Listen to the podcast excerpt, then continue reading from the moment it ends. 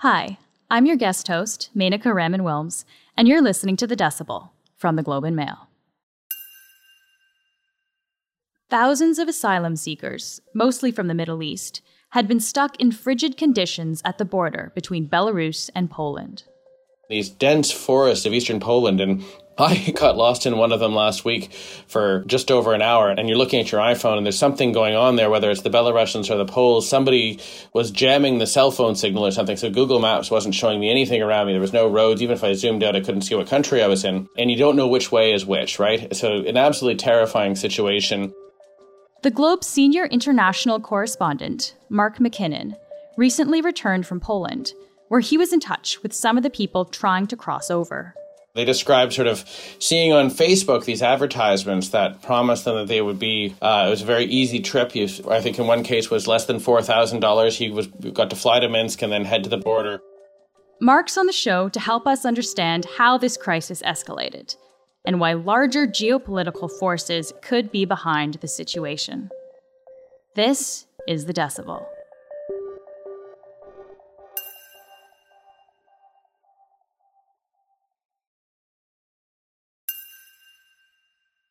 Mark, thank you so much for joining us today. Thank you. So, you were actually in Poland last week covering this. Can you tell us what you saw there?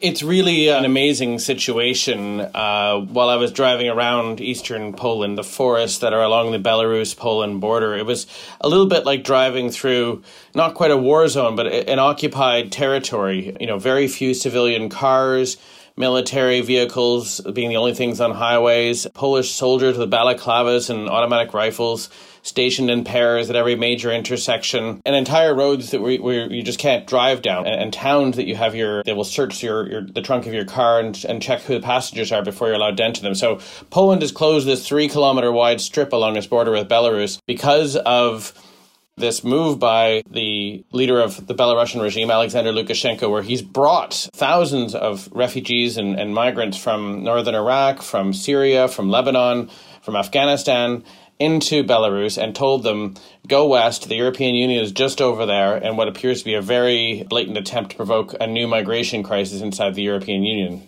You said he's brought these people there. Can you explain how did he do that? So, for months now, in places like northern Iraq and in Damascus, there have been travel agents that have been advertising package deals for several thousand dollars. You can fly to Minsk in Belarus, a country that I'm sure few people in the Middle East know anything about. As part of the package, you're given a several days hotel stay in, in Minsk, and then you're going to be brought to the border. And the asylum seekers are told that from there, it's just a short walk through these forests, and then you'll be in the European Union. You can carry on to Germany, to Holland, to Sweden, wherever it is that you want to go, wherever you have relatives or, or think you can get a job.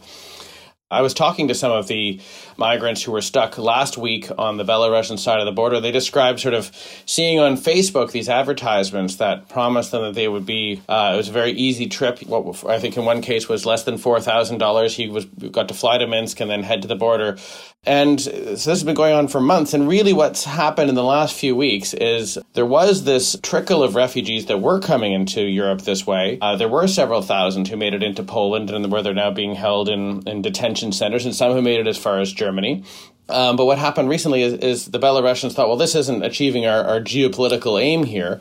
So they collected the migrants in, in Minsk, put them on buses, and, and, and in some cases had them walking, but escorted them to the to the border to this Kuźnica border crossing in northwestern Poland, and sort of created this crisis where you have thousands of people just sort of clustered against the fence at the Belarus Poland border, and Poland responded to this by bringing 15,000 soldiers to its border and effectively creating the sealed off security zone on its side of the frontier, creating this, this amazing standoff in the center of Eastern Europe between these people who, who think that they're you know, just a few kilometers away from new lives and, and a Polish government that's very determined not to let them cross.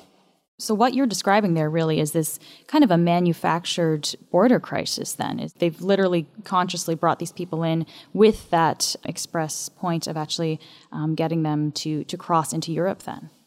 Yes, this is an intentional crisis that has been created by Alexander Lukashenko's regime as punishment, most people believe, to punish the Polish and Lithuanian governments in particular, but the broader European Union for their support of an uprising last year inside Belarus that nearly brought down President Lukashenko.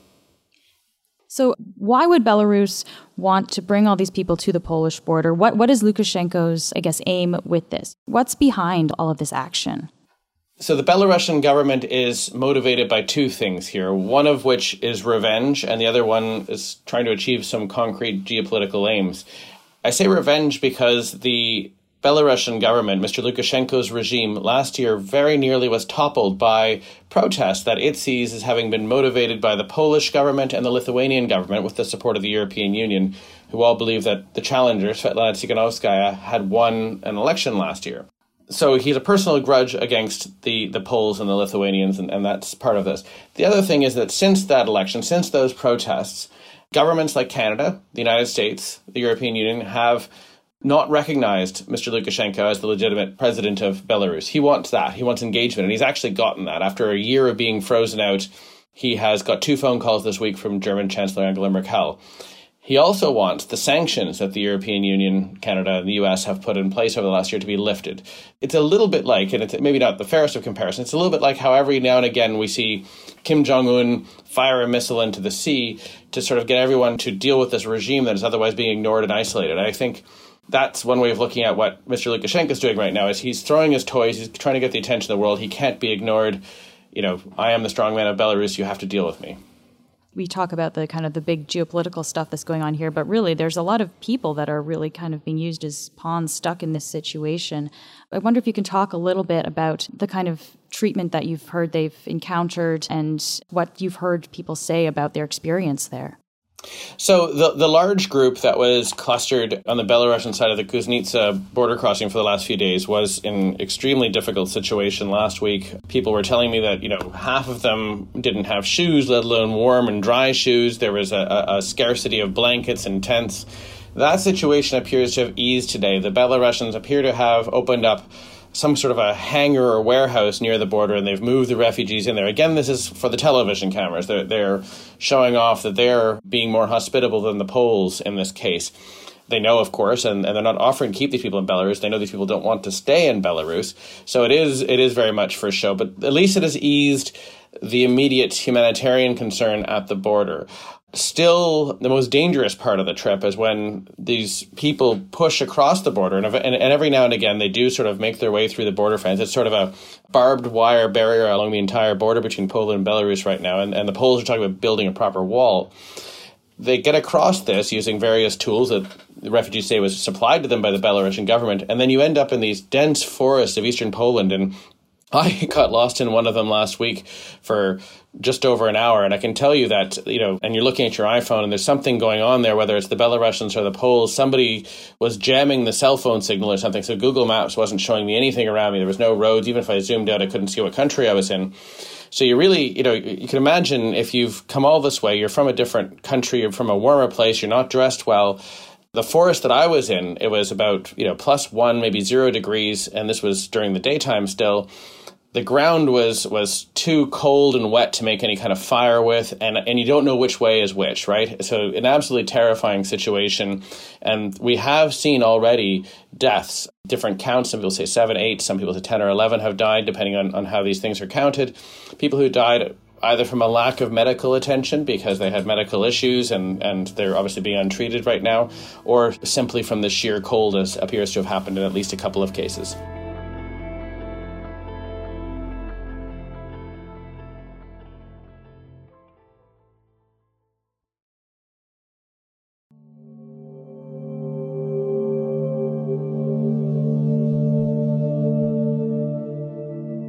And what is Belarus saying about about all this? What's their stance on, on what's happening here?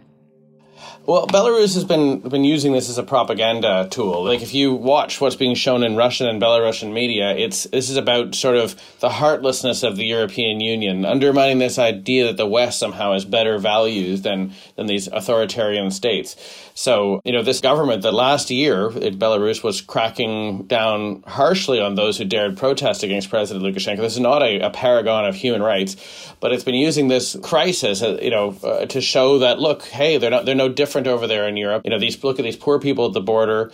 What's not discussed in, in the Russian and Belarusian press is, is how these people came to Belarus and why they're there and how they're being used in this in this broader geopolitical game. And why doesn't Poland want to let people through their borders? We've talked about kind of Belarus's side of this, but why is Poland keeping their borders shut there?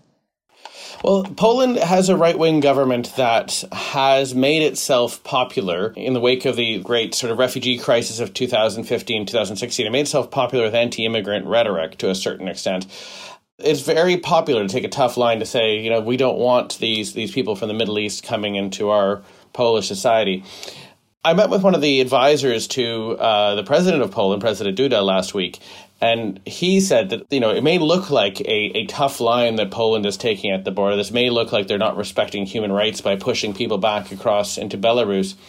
But he says that the Polish government is actually saving lives by sending the message to others thinking of coming to Belarus and then onward to the European Union by showing them this is not going to work. They're deterring others from coming and putting themselves in this risky situation that several thousand people are currently in. Now, that's obviously you know the Polish government's narrative.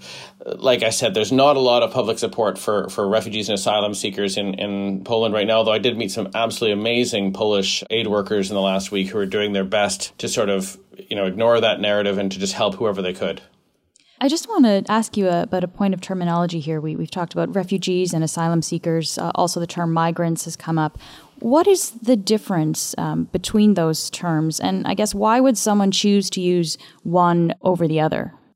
Well, this is a very charged question. There are, of course, a refugee is a is a political status. You you get political status once you get to a country, once the, the host government recognizes that you have a legitimate legal claim to asylum to refugee status in that country the word migrant has taken on sort of a, a, less fuzzy hue over the years. And, and so the Polish government, for instance, points to these people in, in, that are at the border saying, look, these people have thousands of dollars. They're able to pay their way for plane tickets to Belarus. They're in Belarus on legal tourist visas. Belarus is not an unsafe country. You can't call them refugees. They are migrants. They are economic migrants. They're trying to come to Europe because they want jobs. And that's the line. It's, it's how you view these people and why they're coming, I suppose in my conversations with those stuck at the border and in my experience covering refugee crises around the world, it's it's rarely just money that's the motivator. There's there's a reason in the case of the people that I t- spoke to at the border last week that they feel like they're not safe back home. Uh, one of them, you know, traveling between Iraq and Iran, he's an Iranian Kurd. He says, like, listen, I can die here or I can die there. I've put my life money into this risk, this trip, and I may as well stick it out and see how this goes because going back is not an option. Mark, you, you touched on this a little bit, but I, I think maybe we can get into it a bit more directly. For years now, we've seen people from various parts of the Middle East uh, and elsewhere trying to make their way into Europe. Why are people trying to get to Europe? What are some of the reasons uh, behind this big trip, this massive move that many of them are trying to make? I mean, the simple answer is wars. If you look at who is on the move, both back in 2015 and now. Back then, it was Syrians were the biggest group, along with Iraqis and Afghans, that I met sort of moving into Europe back in 2015 and 2016. People who their homes were you know a risky place to live. Um, there's also you know a place like Lebanon right now. There's not an actual war happening there, but the country is in economic freefall. You know these are collapsing countries. People feel there's nothing for them there, so they head to Europe because it's frankly close. Even with Canada and the United States are not seeing this kind of movement because of the oceans in between. But also that it's a better life, and, and, and they know that there are, you know, human rights are respected in a, in a country like Germany. And right now, it's mostly people from Iraq who are taking this route to Belarus. I imagine if this crisis continues, there are lots of rumors about people fleeing Afghanistan that might start making their way to Minsk if this door remains open. Could you speak a little bit more broadly to how Europe and the European Union thinks about uh, all of these people coming over now? Yeah, it's very important to point out that there are human rights groups like Amnesty International, for instance, that have been harshly critical of the Polish government's behavior towards these asylum seekers because you know it, the the law states that if you arrive in a country you should be granted a fair hearing on the merits of your claim. And then if you know if if it's deemed to be spurious you can be sent back. But Poland is not allowing this legal process to happen. It's simply shoving people back across the border to Belarus which is getting them a lot of criticism. But not criticizing them are the European Union and NATO. And and that's because I don't think either of these organizations wants to see another large movement of refugees into the EU in 2021. They do see this as a very cynical ploy by the Lukashenko regime.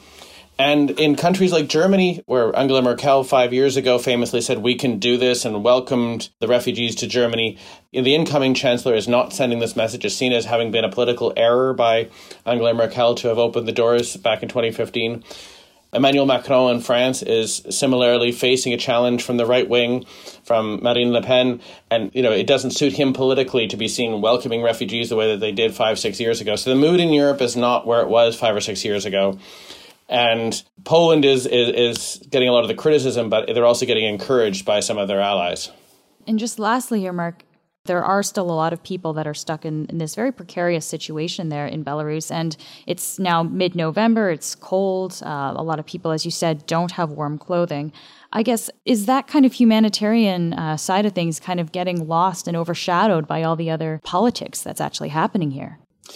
Absolutely. And one of the things that um, Poland closing the border zone to NGOs and, and to the media has done, we don't know how the people who do make it across are being treated. What we do know is that those left in Belarus were in deteriorating conditions until today when they were brought to this this warehouse, this hangar. But you know, each night there has been another move by a group of several hundred migrants to try and make their way across the border into Poland or Lithuania into these you know dark frozen forests, and people are dying. And and I don't see how this situation goes away soon because Belarus is temporarily giving these people some shelter near the border, but it's not going to send them back to Iraq. It's not going to give them residency in Belarus. So that these people are being used as pawns. They've been brought here as part of a geopolitical game that they frankly don't really understand. And they are still in, in play. It sounds like they'll have warmer sleeping conditions tonight than they did in recent nights, which is an improvement. But I don't think either side is genuinely thinking about the well being of these folks trapped at the border. The Belarusians are thinking about how to get their geopolitical aims achieved. Poland's trying to look tough. The European Union and NATO are backing Poland, and these folks are caught in the middle. Mark, thank you so much for taking the time to, to speak with us today and, and help us understand the situation. Thank you for being interested in it.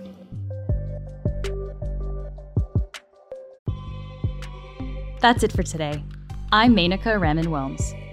Our producers are Madeline White and Cheryl Sutherland. David Crosby edits the show.